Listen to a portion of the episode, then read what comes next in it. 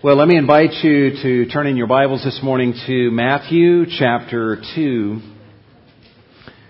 Matthew chapter 2 for our time of study in the Word this morning. Uh, how many of you got up early and uh, maybe you didn't have to get up early? How many of you have opened gifts as a family already? Wow, okay. In the first service, there were very few. Raise your hand if you have not opened gifts yet. Okay. Those of you that haven't, I am sure you are hoping for a short sermon. Every Christmas, our family, we read the Christmas narrative in Luke 2, and the kids are like anxious to get through it, to get to the gifts, so I read it extra slow. Uh,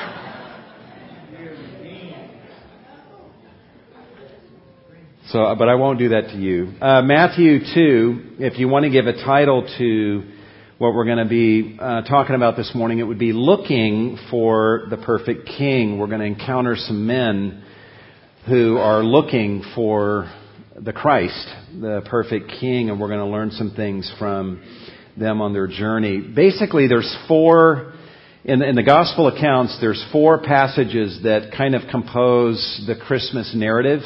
And what we do here at Cornerstone is every Christmas service, um, we'll pick one of those four and we'll cycle through them every four years. And it's always a blessing for me to reapproach those same passages and study them afresh and find what God has for us. They are inexhaustible and deep. And there's always much to feed us in those passages that we have read again and again.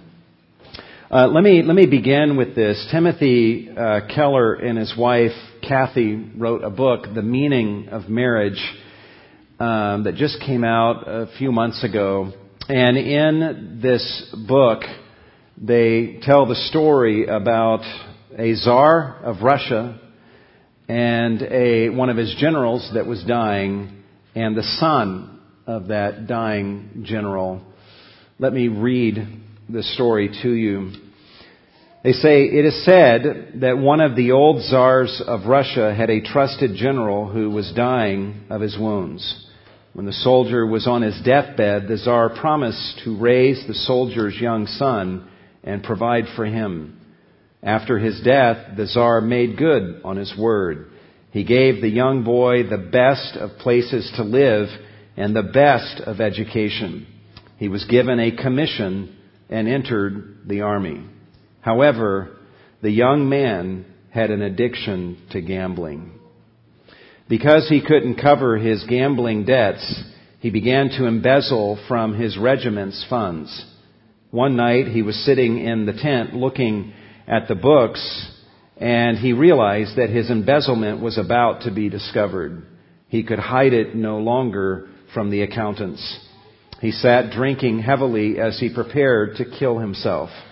He had the revolver by his side, and he took a few more drinks to strengthen his resolve for the suicide.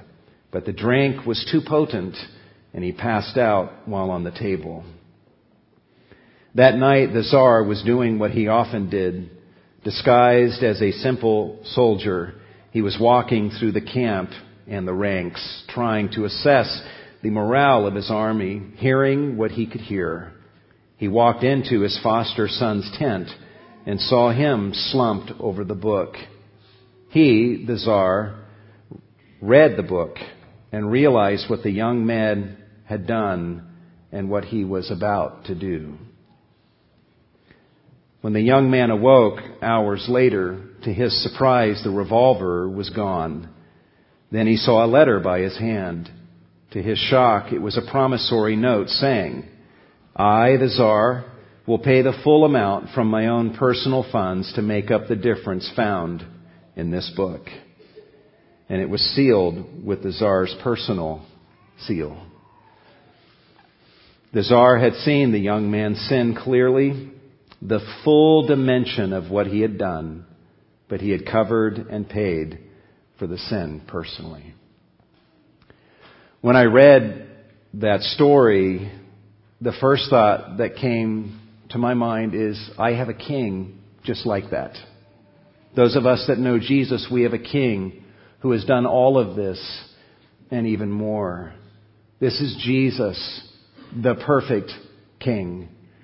We learn in Scripture that Jesus is indeed a King with all authority in heaven and on earth. We learn in Scripture that He came into this world to be with us where we are, that He assessed our need, that He saw our sin, that He saw the full scope and all the dimensions, the full magnitude of our sin, and He paid the price in full for our sins through His death on the cross, and He sealed it with His own blood.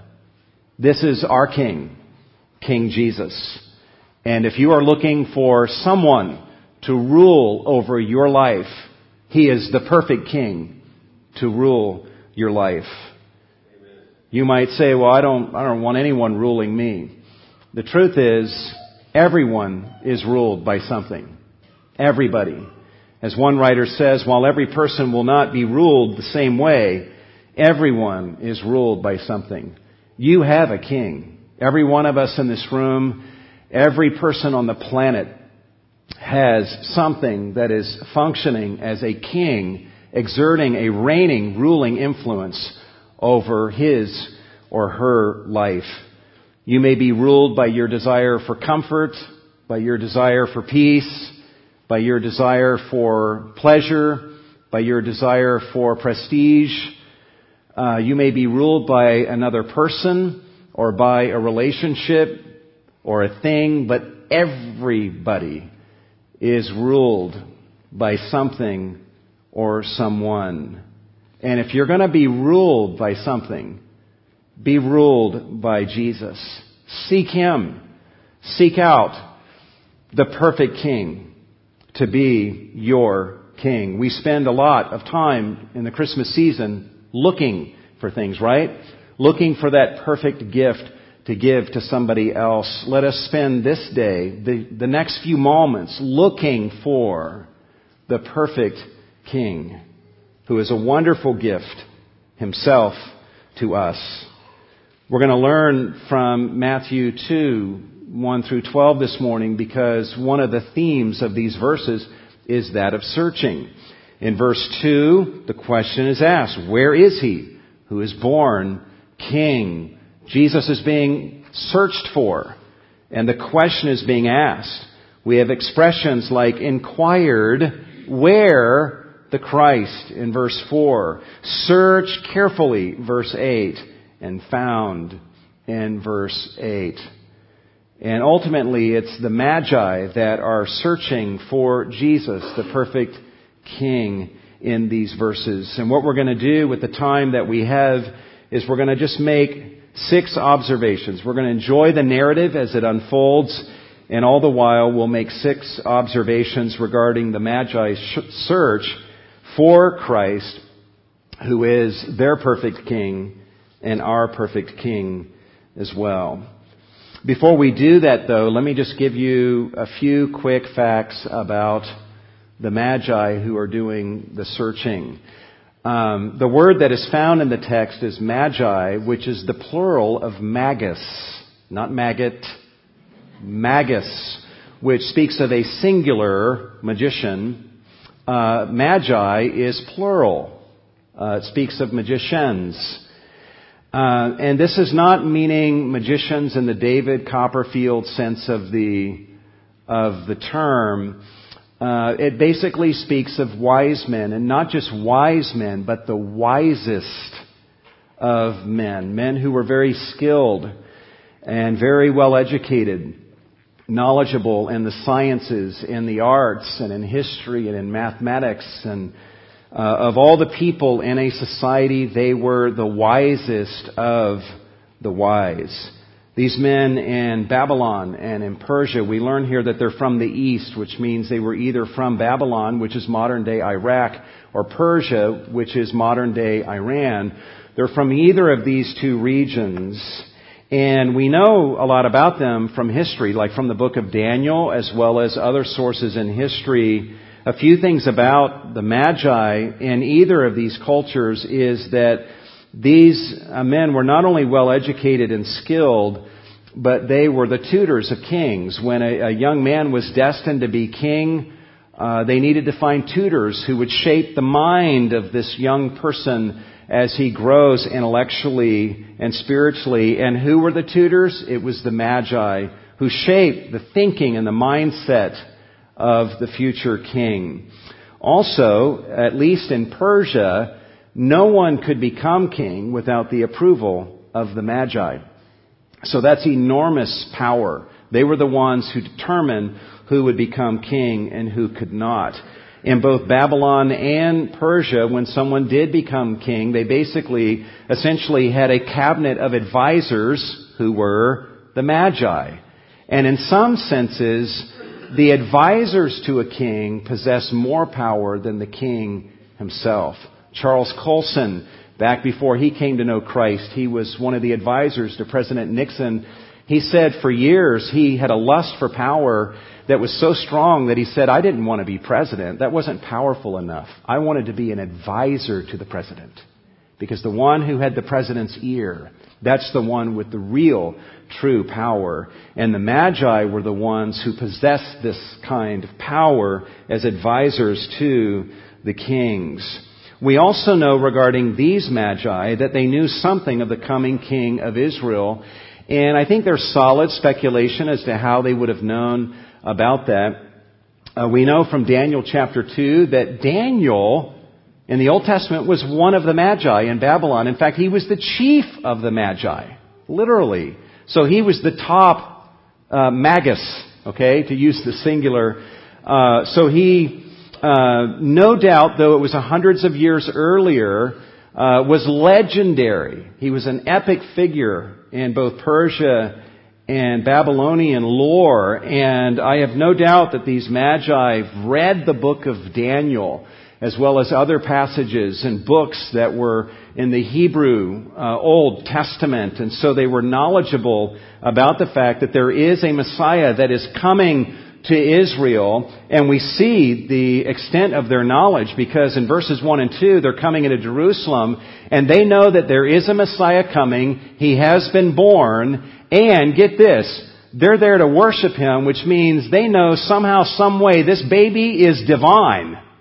That's an amazing level of knowledge that they possess at this point. So they, no doubt, understood uh, enough of the Old Testament scriptures to have the volume of knowledge that would uh, that would be represented in these verses here in Matthew chapter two, in the first couple verses here. Anyway, they're going to go on a journey looking for Christ, the perfect King, and let's just watch them as they do so. Six observations. Observation number one about their quest for Christ is that they traveled a great distance to find Christ. These men this is no casual journey. They travel a tremendous distance to find this Christ, the perfect King.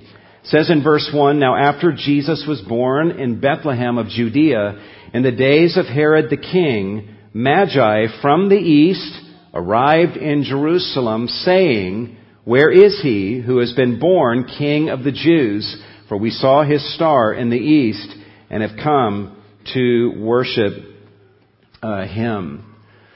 Uh, think about this, guys. If if they're coming from Babylon, which is actually closer than if they were coming from Persia, let's assume they're coming from Babylon. Um, that's basically 900 miles of a journey from Babylon to Jerusalem. And if everything went splendidly, that's a four month journey. And we know that because in Ezra chapter 7, Ezra made a journey from Babylon to Jerusalem, and it says that the good hand of God was with him. So God prospered his journey, and he made it in four months. So if everything is going really, really well, they would make this journey in four months. So the Magi, they, they see a star. It says we have seen his star in the east. So when we were in the east, hundreds of miles away, we saw his star and we were able to infer from that that the Messiah has been born. It probably took them a little while to gather their um, their affairs, to uh, polish up their affairs, to be ready to go, to announce to their wives that we're going to go on a four month journey uh, because we've seen a star, and that means the Messiah has been born. And think about it, they're going to go four months at least in one direction, and then four months coming back. So this is at minimum of an eight month journey. Uh, imagine the conviction of these men. They see a star in the heavens and they connect that to the Messiah and they're absolutely convinced. This means that the Messiah of Israel has been born and we want to see him and we are now going to be gone from our dwelling place and from our comfort zone and from the society and the family that we're accustomed to, we're going to be gone for the next eight months because we want to see Him and worship Him. Imagine something being so valuable to you that you are willing to leave everything for eight months. So that you can go four months in one direction to see something and then four months coming back. Well, they say we've seen a star in the east. We're not sure what the star was. There are some who speculate that the star was an alignment of the planets of some sort. I don't think that's likely because whatever the star is, we'll see a few verses into this narrative that it, it had the ability to move ahead of them and then stop over the house where Christ and Mary were. So it's at the very least some kind of supernatural light, the glory of God that's in the heavens that they saw when they were in Babylon or Persia and they were able to put two and two together and conclude that what that meant is the Messiah has been born. Perhaps they were familiar with Numbers 24:17, where it says, "I see him but not now, I behold him but not near. A star shall come forth from Jacob, a scepter shall rise from Israel. One from Jacob shall have dominion, royal, kingly dominion." Now this verse is not saying that there will be a star in the heavens, but that the Messiah himself will be the star of Jacob that will rise. But somehow the Magi see a star in the heavens and they put that together with the Messiah and conclude that the Messiah has been born. Perhaps they read Daniel 9 where it's actually prophesied down to the very year that after the rebuilding of the walls of Jerusalem, that the Messiah would enter into the gates of Jerusalem down to the very year. And so they're kind of putting all of that together, perhaps, and concluding that somewhere around this time, based on Daniel 9, the Messiah is going to be born. And then they see this light in the heavens, this luminary body in the heavens, and they come to the conclusion he has been born and we got to leave and we need to go and we need to find him so that we can worship him. They travel a great distance to find Christ. How far are you willing to travel to find him?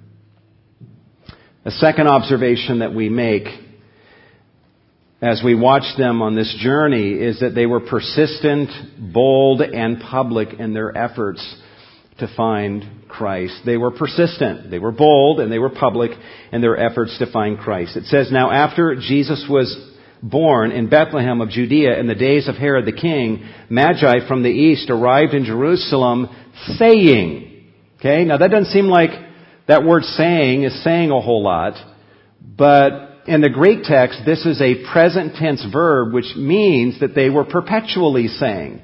They were continuously saying, where is he who has been born king of the Jews? It's not just a question they asked one time. Think about it. If they got to Jerusalem and asked the question one time and someone gave them an answer and said, whoa, he's in Bethlehem, they would have never needed to ask the question again. They would have gone straight to Bethlehem. But that's not what happened. They come into Jerusalem and they're asking, where is he who's been born king of the Jews? And a guy saying, I don't know, go ask her. And so they go over and ask her, where is he who's been born king of the Jews? We assume you guys would know. We, we know he's been born and we're 900 miles away at least. And we're expecting the whole city of Jerusalem to be abuzz with the news of this fact, but this guy we just talked to doesn't know anything about it. Do you know where he is?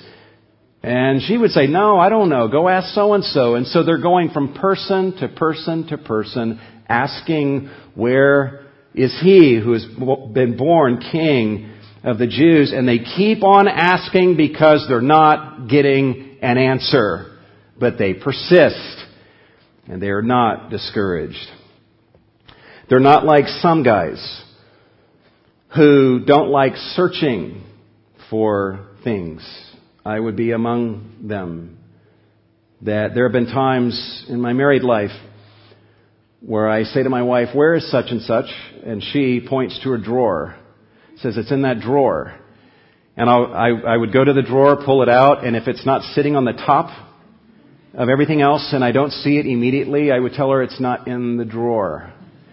She would then walk over to the drawer and lift something up and behold, it's there progressing further into my marriage, I got tired of being humiliated. So if she would say it's in the drawer, I would search very thoroughly. And I'm tempted to ask her and tell her it's not in here, but I'm like, I can't do that because she's going to find it in here. It's crazy. And so I'm searching as thoroughly as I can. And there have been times where I've said it's not in the, the drawer, and she's like, you didn't check hard enough. And I'm like, I did, it's not in there. And she's walked over to the drawer and she performs this magic, and there it is. But I don't like looking for things, and it's easy to be discouraged after an attempt or two. But imagine what would have happened if the Magi asked a few people and said, Well, I guess no one knows. Let's go back. They didn't do that. They kept asking. They were persistent. How persistent are we in seeking to find Jesus. They were all so bold. Look at the faith of these men. And they're announcing this to everyone. Where is he who's been born King of the Jews? We saw his star in the east and we've come to worship him. They're like, these are men of faith. We saw a light in the heavens and we know what that means. It means he's been born and we've traveled all this distance. And I'm sure that they're explaining that to people and they're like, the Messiah's been born? How do you know that? Well, we saw a light in the heavens and so we know he's been born. These men are bold in their faith. And they're also bold in announcing what their intentions are. They're going public. We've come here to worship Him. Which is, I'm sure, utterly amazing to the people they were speaking to. We have traveled all this distance because we're looking for an infant or at the oldest a toddler so that we, we can find Him and bow low before Him and worship Him as God. I think some of us, if that was our intention, we would have kind of kept that to ourselves so as not to stir up any trouble or strange expressions from those that we're speaking to, but they're like, we're here, we're here to worship. Where is he who has been born King of the Jews? We saw his star when we were in the east and we have come to worship him.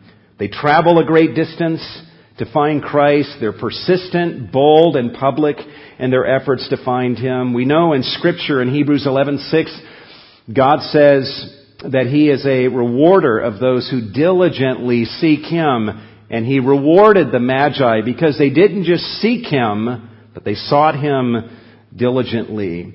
And they did so boldly without shame. In Mark chapter 8, Jesus says, Whoever is ashamed of me and my words in this adulterous and sinful generation, the Son of Man will also be ashamed of him when he comes in the glory of his Father with the holy angels. Jesus is saying, if you're ashamed to be associated with me right now, I will be ashamed to be associated with you when I return. But he will not be ashamed of the Magi, for they were not ashamed of their intentions. They were not ashamed to be associated with him. There's a third observation we make about the Magi, and that is, sure enough, they stirred up trouble in their quest to find Christ. They stirred up trouble in their quest to find Christ. If you seek Christ diligently, the likelihood is you're going to stir up trouble. You don't have to want to do that. Uh, and some people stir up trouble needlessly. Uh, but if you follow Christ, you're going to stir up trouble along the way. You're going to unsettle people around you, and they actually do that. They stir up trouble in their quest to find Christ. It says in verse 3, when Herod the king heard this, he was troubled.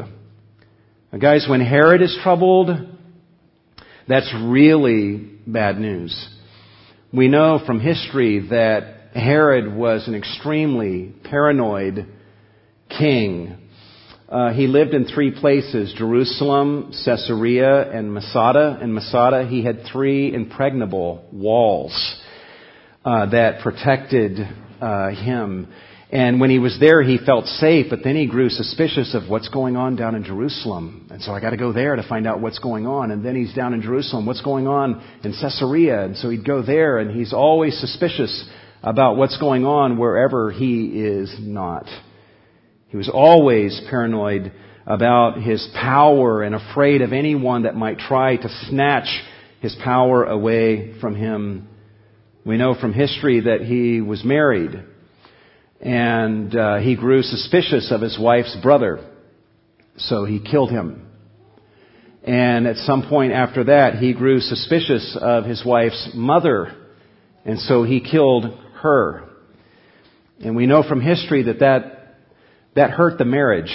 Um, as you might imagine, killing his wife's brother and then mother, and it wasn't too long after that that he just killed his wife, because he grew suspicious of her. History also tells us that Herod had three sons. He had two of his sons killed. Two of the three killed because he grew suspicious of their intentions.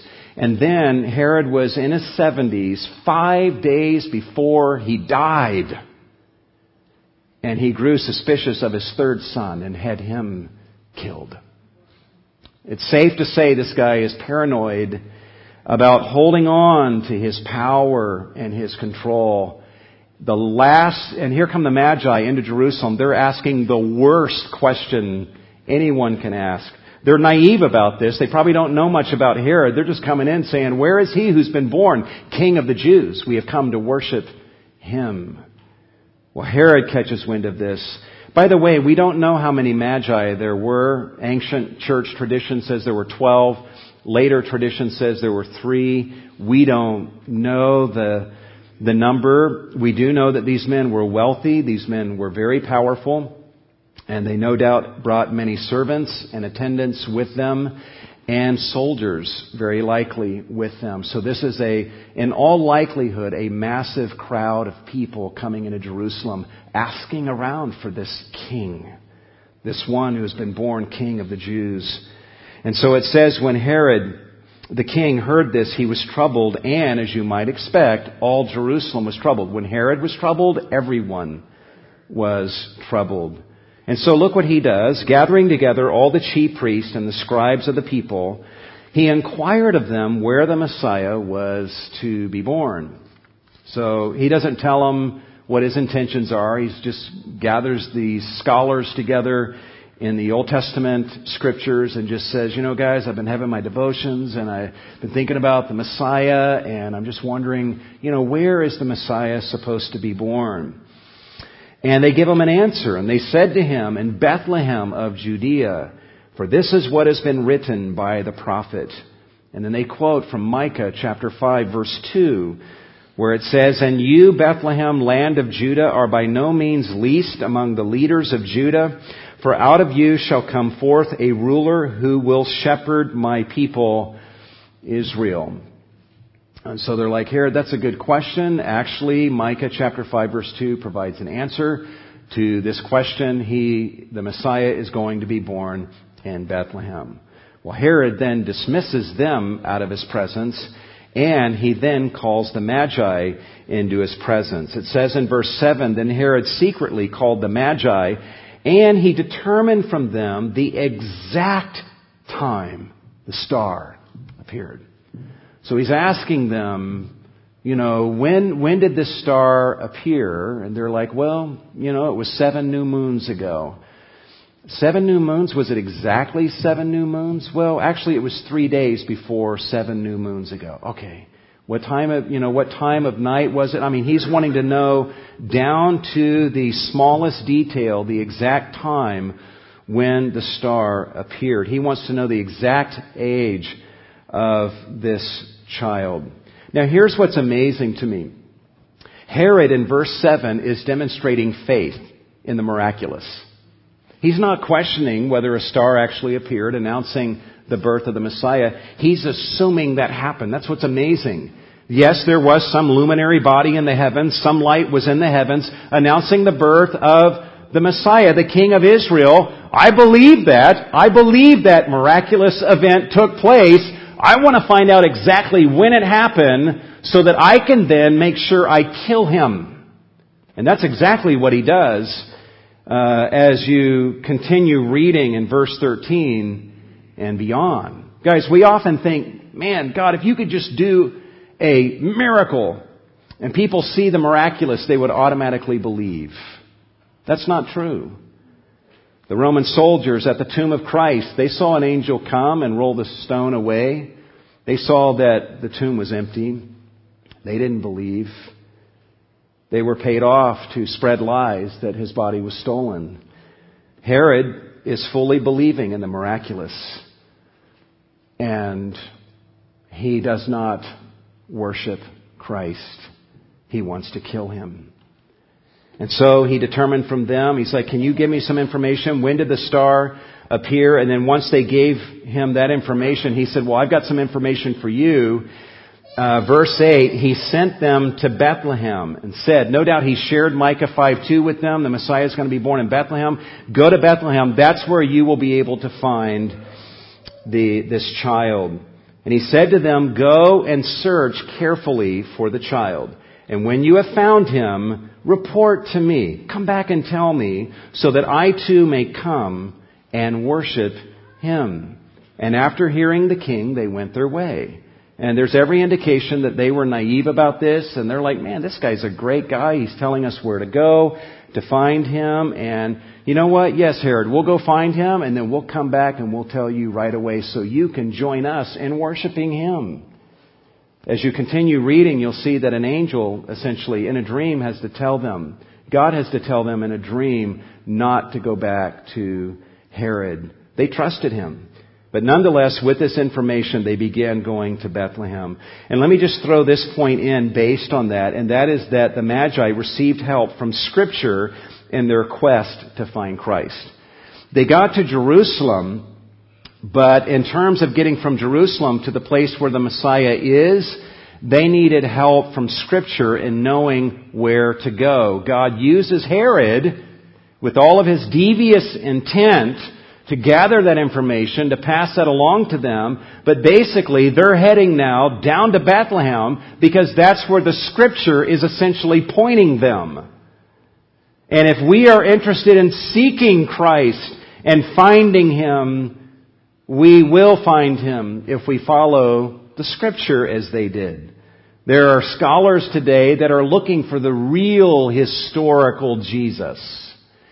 And they look at the gospel accounts and say, we can't trust this. No, no. No, and they set that aside. They say we're looking for the real historical Jesus, and they're looking for this Jesus apart from and in contradiction to the Scripture. The Magi didn't do that. They're looking for the Christ of Scripture, and they find him. Because that, the Christ of Scripture, is the real historical Jesus. So if you want to find God, if you want to find Christ, go to the Bible. Begin reading the Bible.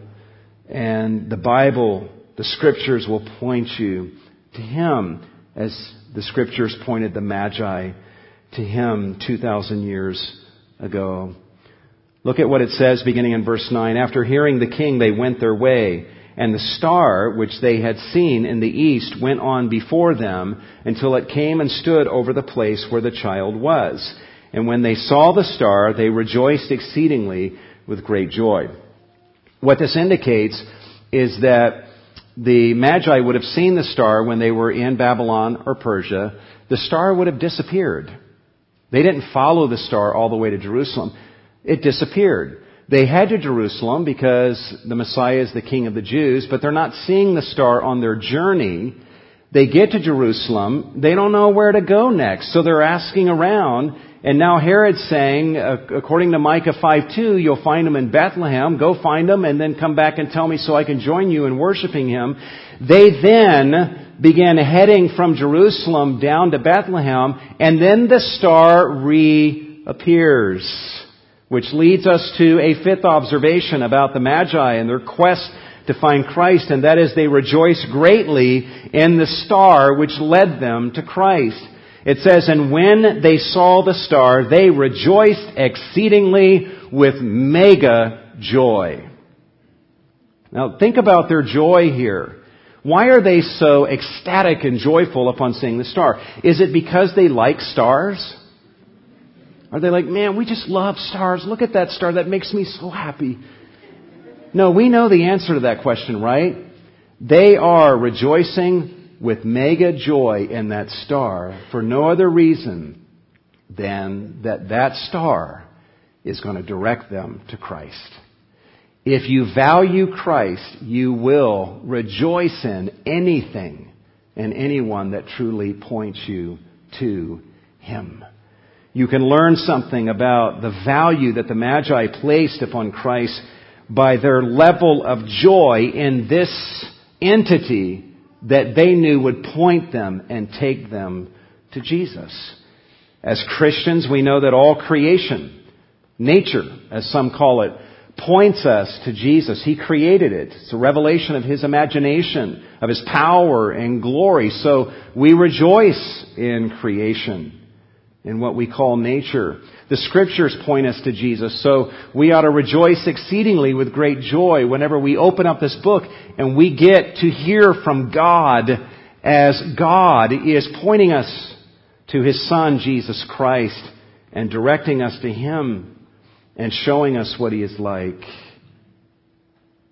There's a sixth and final observation we can make about the Magi's quest to find Jesus, and that is when they finally did find Him, they worshiped Him. When they finally found Christ, they worshiped Him. Imagine you being them four months at least of a journey.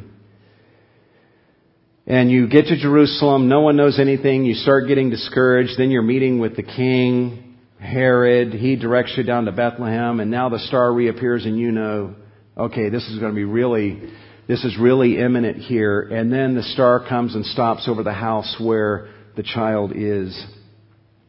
And you know that this one, born King of the Jews, is inside that house. Look what happens. And after coming into the house, they saw the child with Mary, his mother. Now, Jesus was at least probably four and a half months. That would be the youngest he could be at this point, because that's how long the journey would have been. At least four and a half months to probably a year and a half. Uh, Herod said all kids two and under are going to be killed in Bethlehem, and he was probably throwing in some padding just to be on the safe side. So Jesus is uh, perhaps a few months old several months old, or, or perhaps even a toddler at this point, just toddling around. But they come into the house and they saw the child with Mary, his mother. Now notice what it says next. And they fell to the ground and worshiped whom? Him. Him. They, and they saw the child and they worshiped him. There are people today sincere in their motives who worship Jesus and Mary. The Magi are now confronted with Jesus and Mary and they fall to the ground and worship Him and Him only. And you know what? In falling to the ground and worshiping Him, they were honoring Mary because she worshiped Him. They were joining her in the worship of this one who has been born, the King of the Jews. If you cherish the legacy of Mary, you value her and wish to honor her, join her in her worship of the Son of God. They came into the house and saw Mary and the child. We don't know where Joseph was at this moment, but they see the two of them and they fall to the ground and worshiped him. Notice this, they fall to the ground. They didn't just kind of bow a little bit. um, nod their head in respect or even kind of take a knee. No, they fell to the ground. This is the kind of bowing where you'd basically collapse to the ground and you press your body and your face to the ground as hard as you can, getting as low as you possibly can before this one that you are worshiping. And this posture is basically saying, I am at your mercy. I'm at your mercy. Do unto me as you please. I am also at your service. Whatever you wish for us to do, your wish is our command. We are your servants. Someone bowing in this way before someone that they're worshiping is saying, I am yours. Do whatever you please with me. This is an act, not just of respect, but of utter surrender. And so we're not surprised to read, it says, then opening their treasures, they presented to him gifts of gold, and then it's normally pronounced frankincense, but let's pronounce it this way, frank incense and myrrh. Um, frank incense. It's incense that was very frank. That's the idea. A person who's frank is what? Someone, they just come into a room and whatever they're thinking, it just is going to fill the whole room. This frankincense was an incense that literally was very frank. Uh, you couldn't hide it. You couldn't sneak frankincense into a room and no one know about it. It was loud. It was a very potent, beautiful aroma that would fill the whole room. It was a very frank incense, very valuable. So they give gold, frankincense, and also another fragrant smelling ointment, myrrh.